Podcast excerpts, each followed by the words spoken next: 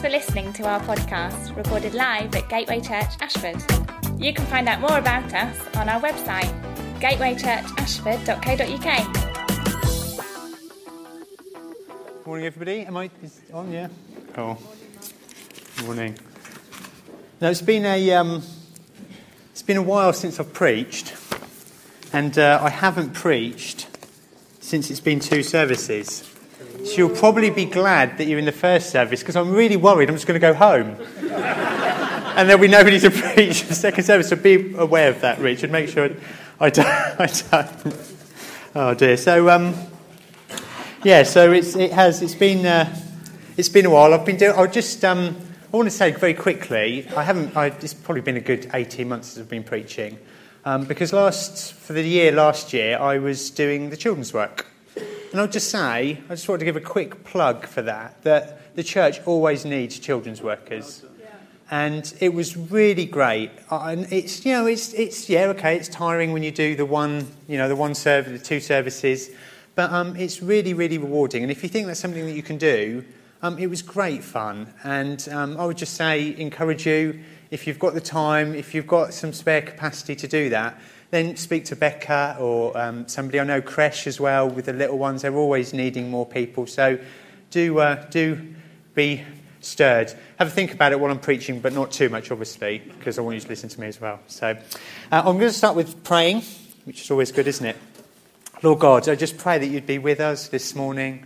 Uh, Holy Spirit, I pray that you would just uh, come upon me now and speak through me the words that you want to speak into our hearts this morning, God. I pray that each person that here, we would have our hearts open to hear from you, Lord God, and that um, what you've given me to say would um, ring true and be long lasting in our hearts this, this morning, we ask, Lord God, in your name. Yeah. Jesus, amen. So, some preaching series can feel quite epic, can't they? You know, there's been those preaching series where it's kind of like, you know, a 72 week preaching series on a book of the Bible or something. And um, they can be quite long, can't they? But this one, I think James has felt to me that as quickly as it started, it's kind of finished, hasn't it? Um, which is not a criticism, it's not one way or the other. But James is one of my favourite books of the Bible, I think. And, um, you know, we could spend a huge amount of time kind of going through it, couldn't we? And going through the different amounts of passages.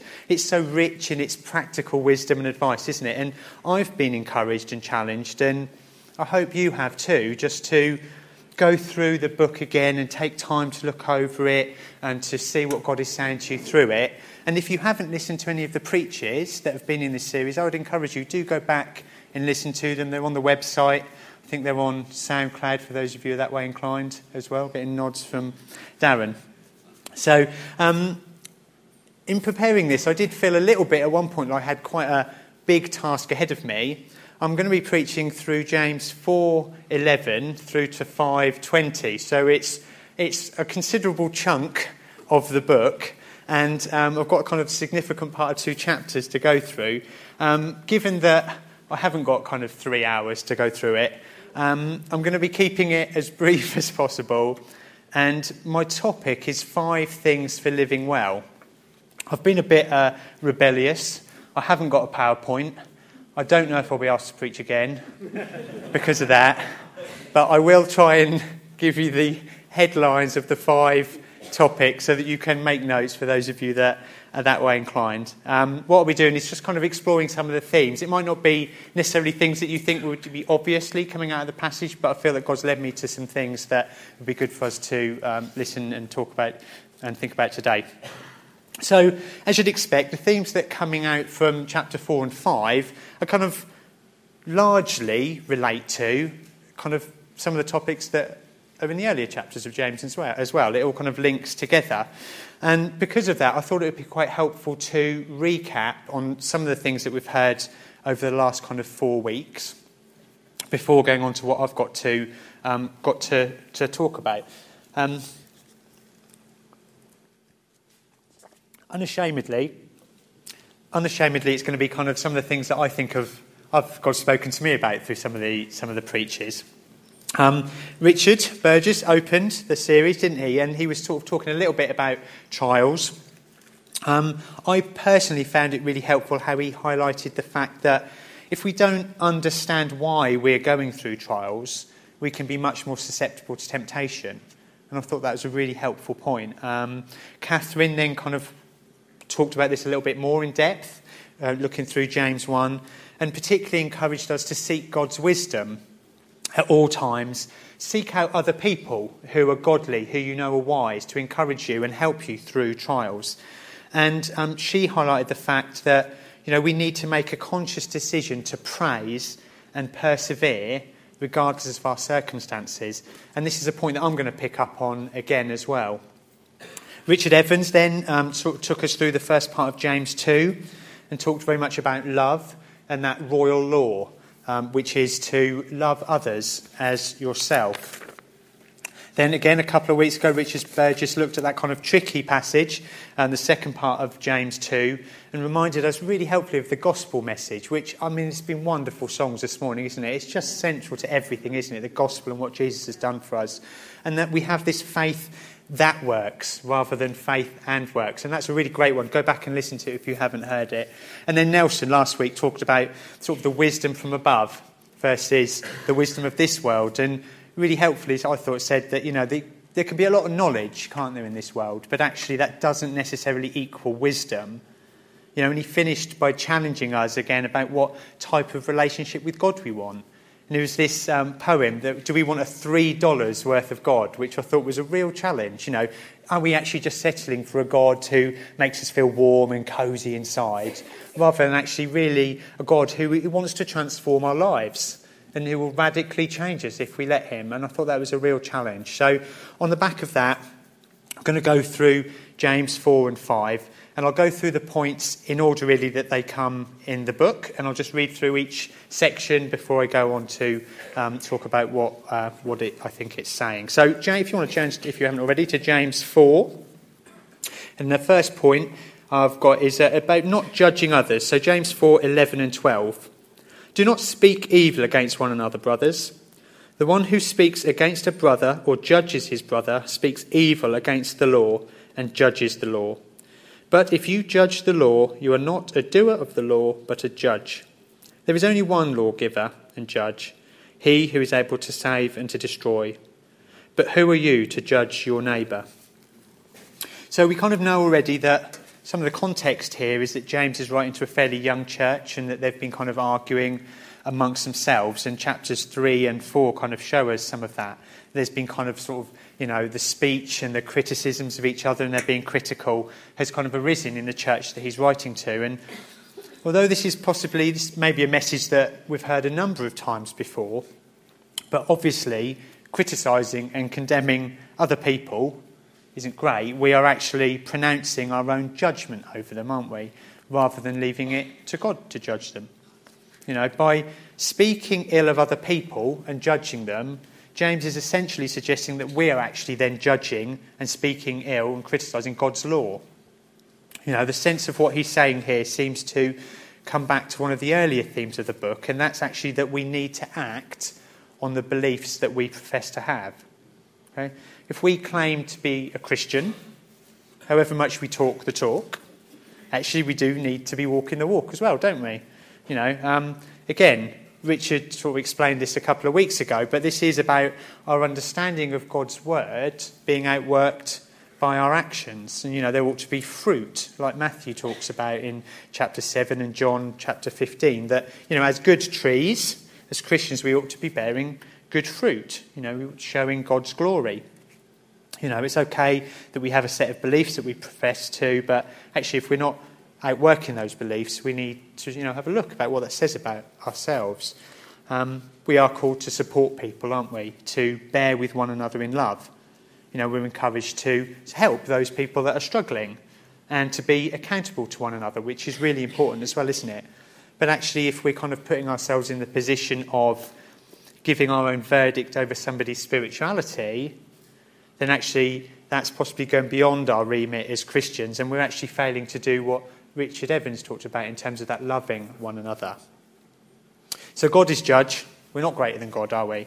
And we need to look at ourselves first before judging others. And it's easy, isn't it? It's easy to do. You know, it's easy to get into a mode of kind of being a bit of a grumbler as well, isn't it? I know I'm, I'm, I'm as bad as this as anybody else. You know, it's a really easy to fall a habit to fall into, um, and we can let it become a habit if we don't check ourselves regularly.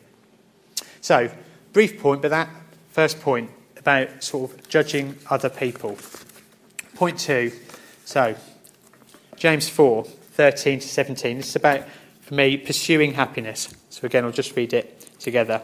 Come now, you who say, Today or tomorrow we will go into such and such a town and spend a year there and trade and make a profit.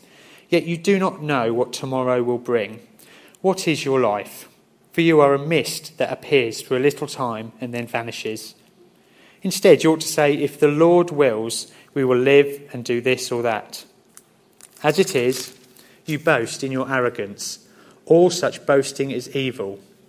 So, whoever knows the right thing to do and fails to do it, for him it is sin.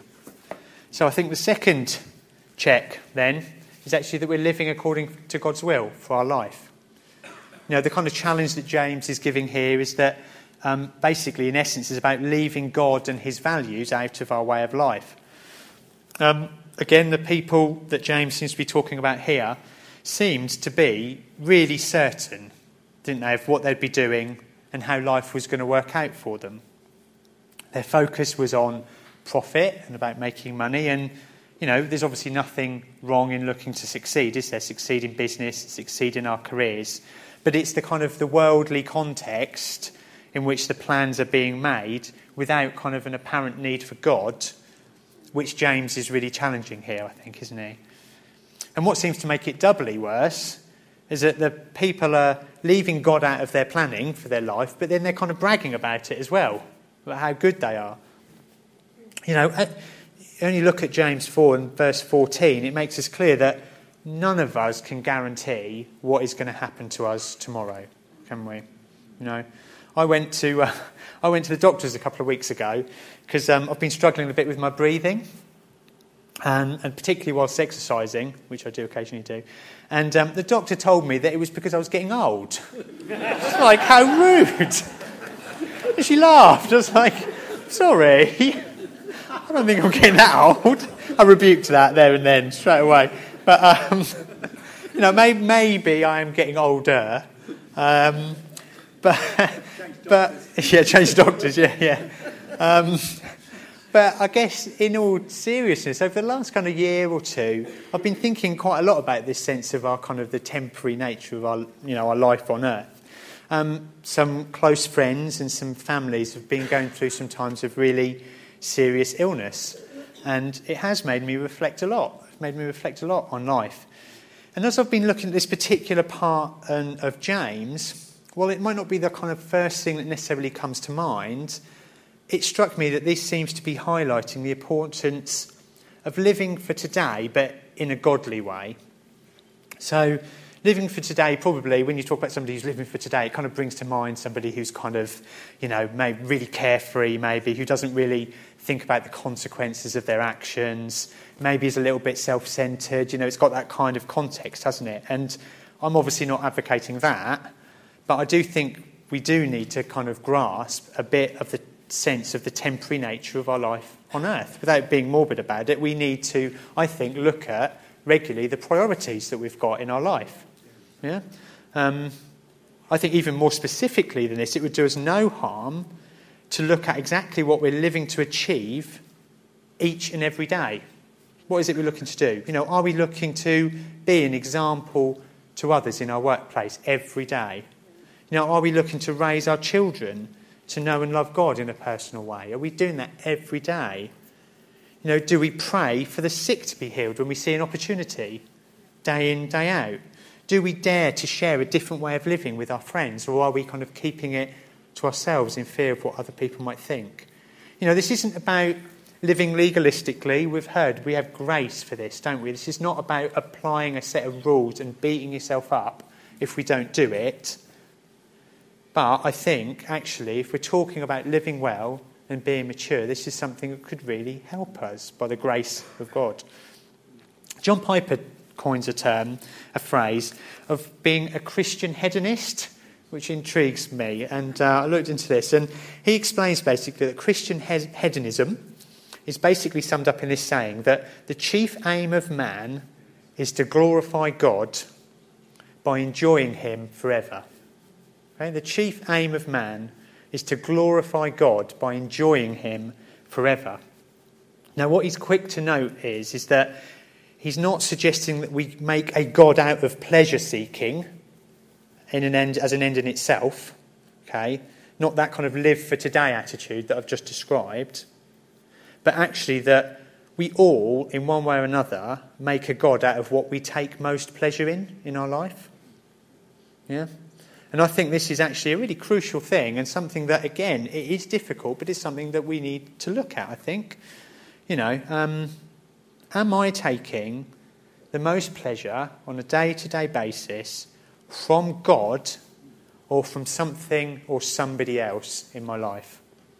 And I think it's a really challenging but really good question to ask yourself. If you want to get a barometer of like your relationship with God, ask yourself that each day honestly say, what, what is the answer to that question? What am I taking the most pleasure out of today? Okay. You know, I think we can meaningfully ask ourselves, are we pursuing happiness? And actually, you know, pursuing happiness isn't a bad thing in itself as long as that pursuit of happiness has God at its centre. Again, I quote Piper when he says this this attitude doesn't mean that our happiness is the highest good, it means that pursuing the highest good will always result in our greatest happiness in the end. Okay, so it doesn't mean that our happiness is the highest good. It means that actually, by pursuing the highest good, by pursuing God, that will always result in our greatest happiness in the end. So, if we bring this back to James, we can see how this is completely contrary to the attitude that these guys you know, had here. They were pursuing their own happiness, but had completely taken God out of the question. They had taken him out of the equation, and they'd put the pursuit of money at the heart of where their happiness laid. You know, and to maintain this perspective, it is it hard. We have to have complete trust, don't we, in God, and complete faith in God. Um, so helpful the word that Bob brought. You know, because Jesus clearly states that this kind of selfless dedication to Him isn't going to be easy, and it'll probably come with a price.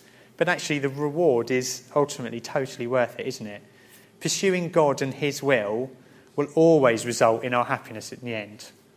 You know, even though we may face trials along the way.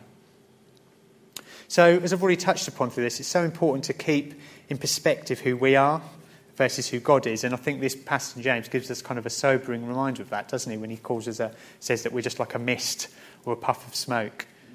Um, I don't know if anybody can, you know, cast their mind back. It's, it's hard remembering a preacher a couple of days later, isn't it? But when, uh, let alone a few, a few weeks ago. But if you remember, Mike Betts came and opened this kind of series at the beginning of this, or this, um, the autumn. And he preached about repentance and complete surrender to God and his will. And I think that's really helpful that we can easily forget as well, can't we, that we need to live each day in repentant submission to God and to His will. And it's not easy, and um, I do think, again, it links back to what our daily priorities are. If we live each day in surrender to God, it's a really good start, isn't it?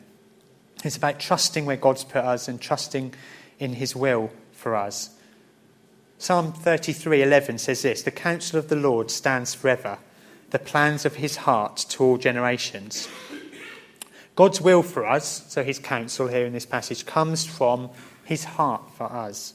God's will for us is always good because he loves us. And we need to remember that God's love, and again, as we've been singing about, God's love shown through Jesus at the cross.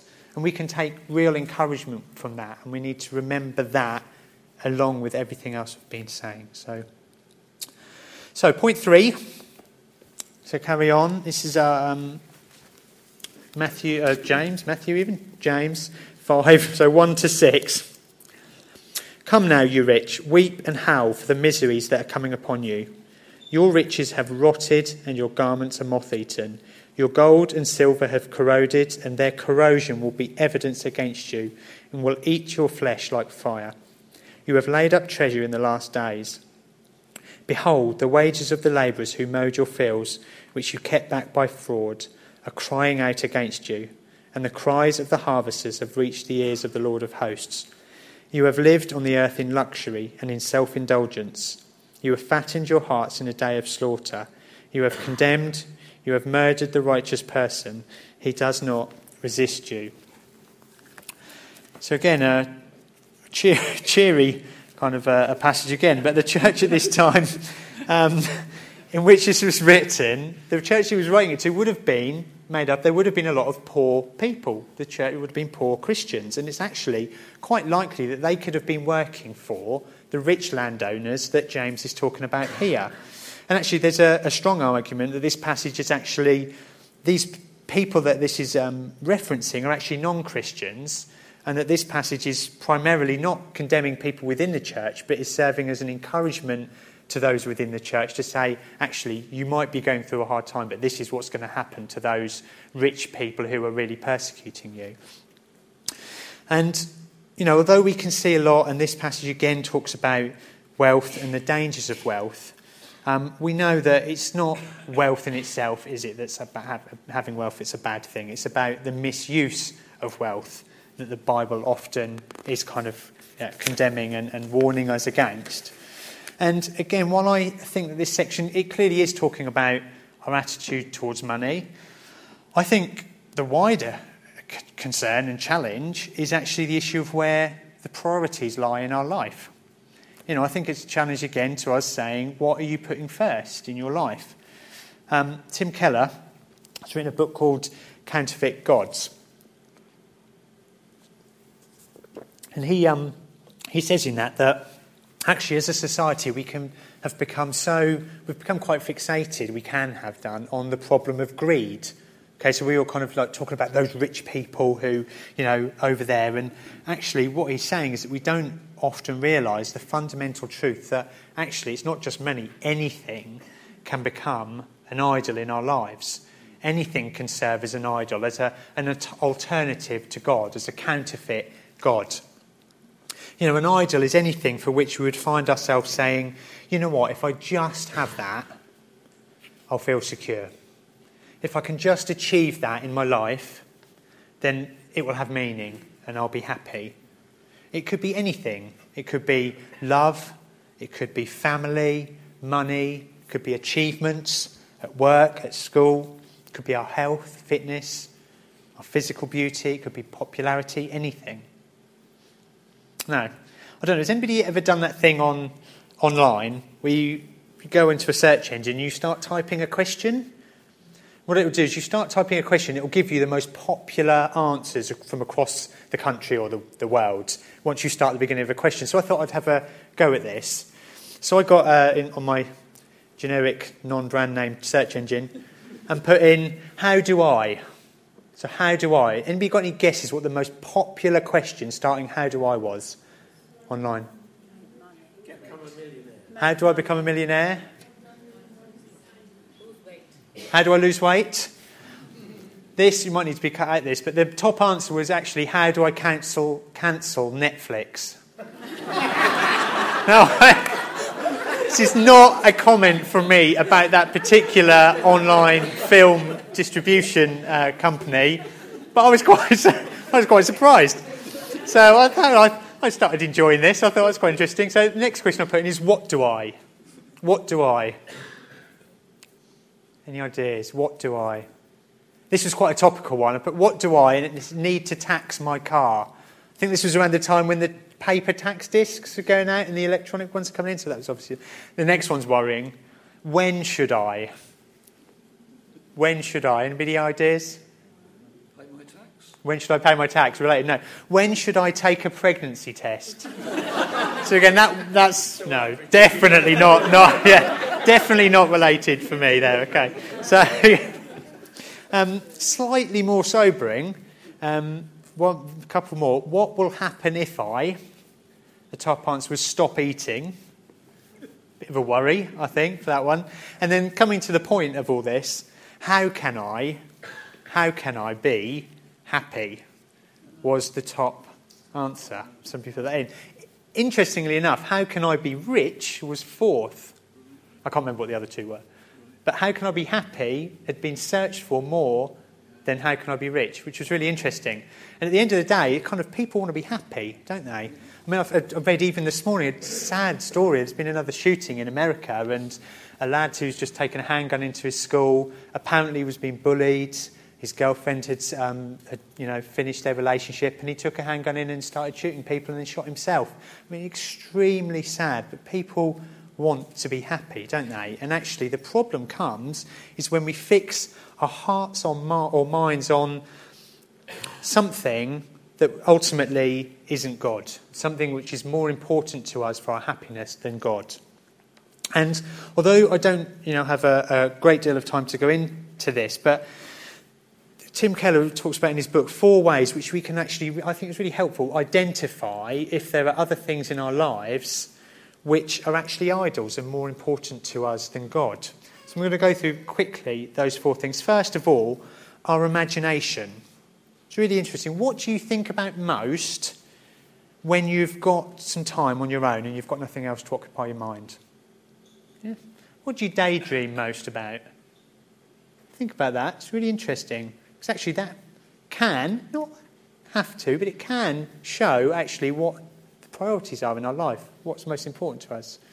What do we spend most of our money on? You know, it's kind of relating to this passage. You know, Jesus says, doesn't he, where your treasure is, there your heart is also.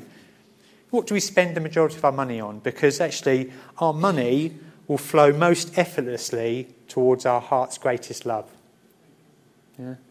Actually, we can, can quite actually see that. What are we really living for? You know, how do we respond when something we've been really praying for or something that we've been really working towards or hoping for doesn't materialize?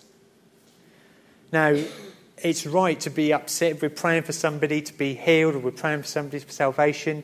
You know, that's a right anger. But actually, if we're, what is it that we are really setting our heart on? And if that doesn't work out, does that tell you something about where your actual priorities are? And look at your strongest emotions. You know, when you get angriest, is it because there's something that you really wanted at all costs which you couldn't get? If you're afraid, and if, when you get really fearful, actually, is it some, because of something being um, threatened perhaps in your life, which you think is a real necessity, but it isn't necessarily? You know, do you work your fingers to the bone? Are you so busy working yourself into the ground? Because actually, that's how you find your comfort. Things have to be just right. And actually, you can't find peace until you have done, completed whatever it might be. Now, they're interesting challenges, I think, to actually think about and identify where there might be other things that are taking the place of God on a day to day basis. Now, in all of this, we have grace, don't we? I know this is a preach which feels like there's a lot of kind of, you know, challenges, but we have grace in all of this. None of us can live our lives with, at some point without having some idols. I, I can't believe that anybody would put their hand up and say, I've never put anything else and, and first. You know, we aren't perfect. We are human at the end of the day, aren't we? But what we can do is respond to this. You know, the title of this series is about living well, and I think this is a real key component to that. You know, as we identify and understand the things that are idols in our lives, Tim Keller often sort of notes that actually our response can be just to determine ourselves, have some steely willpower, and actually try and be different. You know, we repent and get on with it, which is, is all right and good. But actually, he says that this isn't enough to effect a lasting change. Colossians 3 1 to 3 tells us to set our minds on the things above, you know, because our life is hid with Christ in God.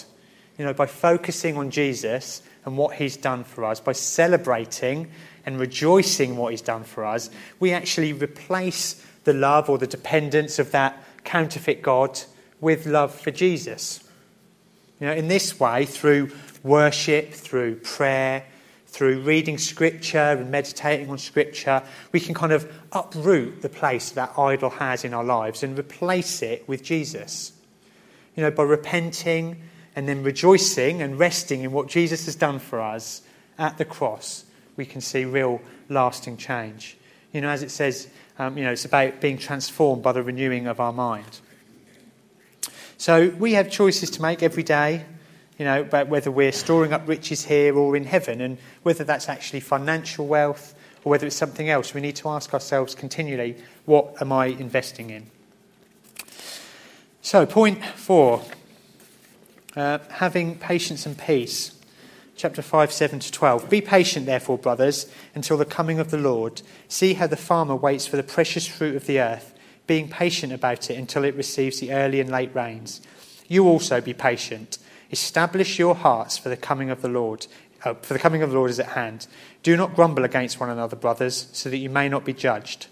Behold, the judge is standing at the door. As an example of suffering and patience, brothers, take the prophets who spoke in the name of the Lord. Behold, we consider those blessed who remain steadfast. You have heard of the steadfastness of Job, and you have seen the purpose of the Lord how the Lord is compassionate and merciful. But above all, my brothers, do not swear either by heaven or by earth or by any other oath, but let your yes be yes and your no be no, so that you may not fall under condemnation. So we live in kind of an instant world, don't we? Does everyone ever get frustrated with computers? You know, I was typing this preach out and honestly, I was getting, I was getting annoyed with it just waiting for it to start up. You ever uh, start your computer up and it says, now installing update 3 of 24,512? You're like, seriously, I might as well just go and come back another time. I didn't really remember the old days of Spectrums. ZX Spectrums, you put a tape into a computer, press play, it looked, took like 10 minutes to load something up. And then it would crash, and you'd have to start it all again. The thing, I don't remember getting annoyed with that as a kid. Like 20 minutes into waiting. I don't ever remember. Not, I don't think I was a perfect child by any means, but I just don't remember having the, uh, the lack of patience that sometimes I do now. Um, James, James here gives us a few examples uh, to teach us about the benefits and importance of patience. I'm not going to go into them all, but I think the first one he uses about, um, about farming is a useful one. And it might be because I've got a bit of uh, Norfolk farming blood in me. Now, having said that, I, uh, I actually don't know anything about farming. And I don't even know anything about gardening, which my mum and dad completely despair at because they're keen gardeners and my granddad was a farmer. But I think, I'm pretty sure that crops don't grow overnight, unless I've really got something wrong. So, really, if you're a farmer, I'm figuring that you're pretty much at the mercy of the elements, aren't you, when it comes to actually their crops? You know, too much rain, I guess, can rot a crop, too much sun, and it can scorch and kill crops. If there's an early frost, I think that can do damage as well. Um, pests and bugs, I'm sure lots of them that actually can, can damage crops. So I figure that farmers have to be extremely patient and they have to be very long suffering. And I think this is the point that James is getting at here.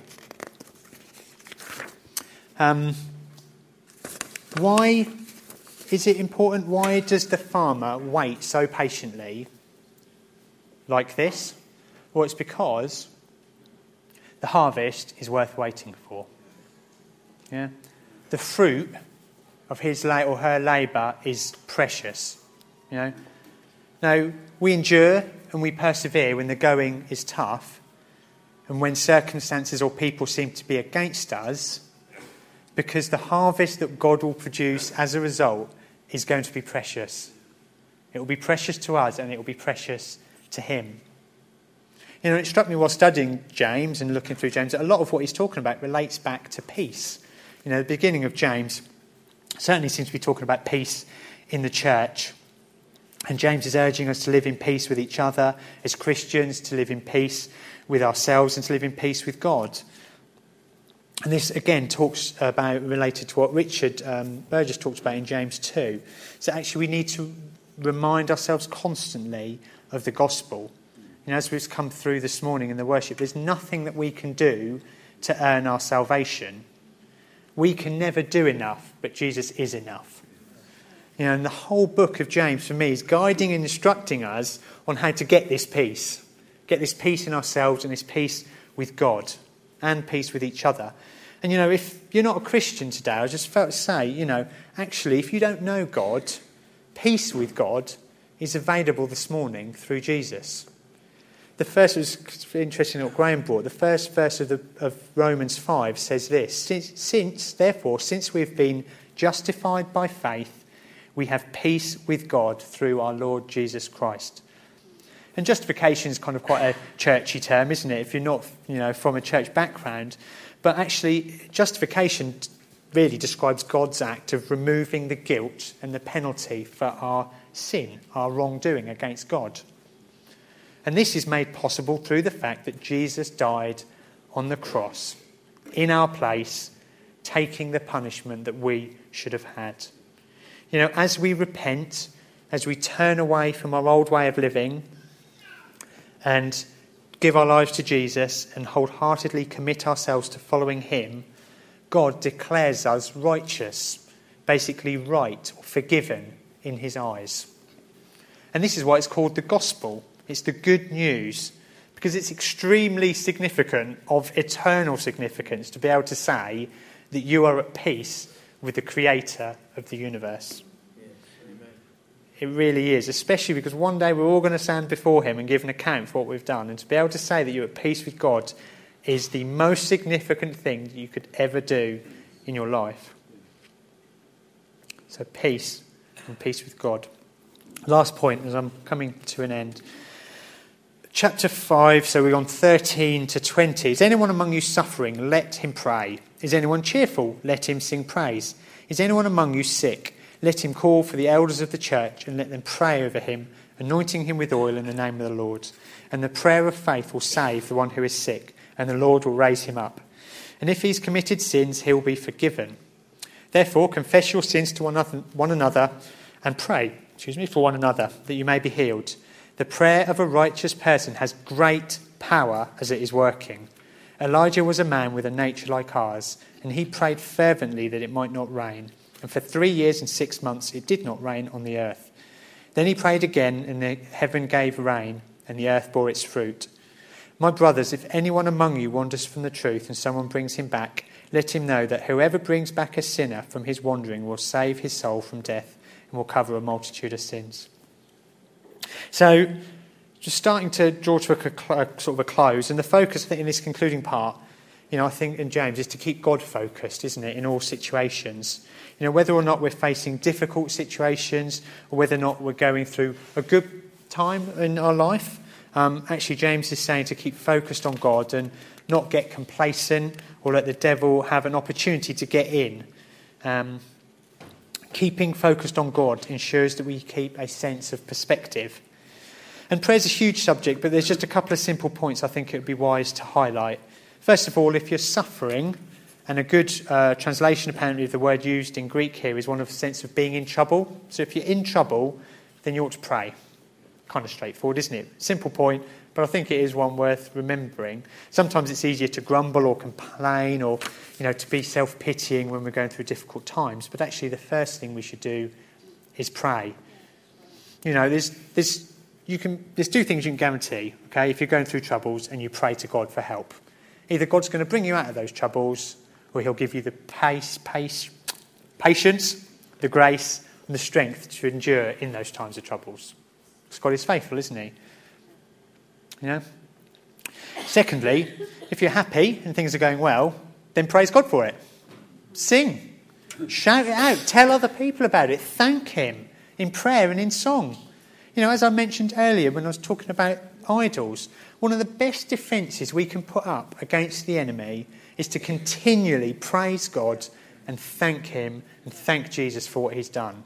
You know, worship brings us to God in thankfulness and reminds us of what Jesus has done, and that's worth doing all the time. Thirdly, we've got to keep praying for people to be healed. Yeah?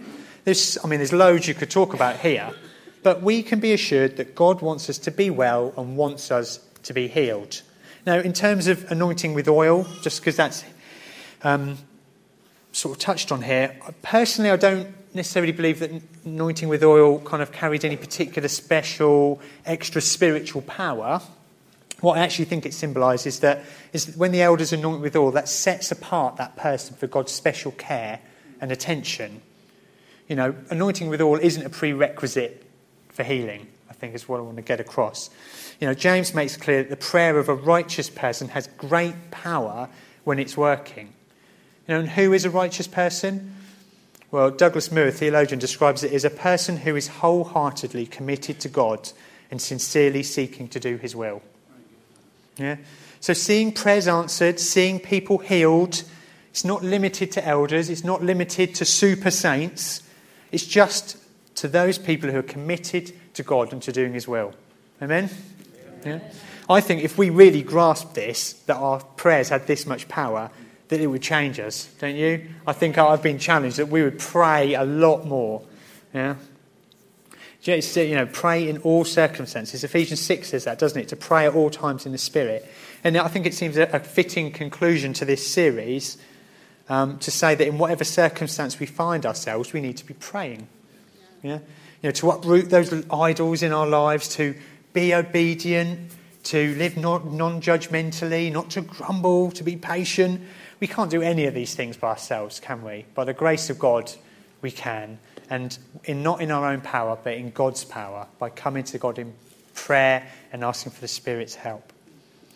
So, in conclusion, James is a very pastoral book, isn't it? I think uh, somebody said it's 54. Was it 54 kind of challenges, exhortations of ways to live? You know, and there are a lot of challenges, but I think actually there's real encouragement as well, isn't there, to us in the church, obviously. Oh, Hebrews 12 says this as well. For the moment, all discipline seems painful rather than pleasant but later it yields the peaceful fruit of righteousness to those who've been trained by it.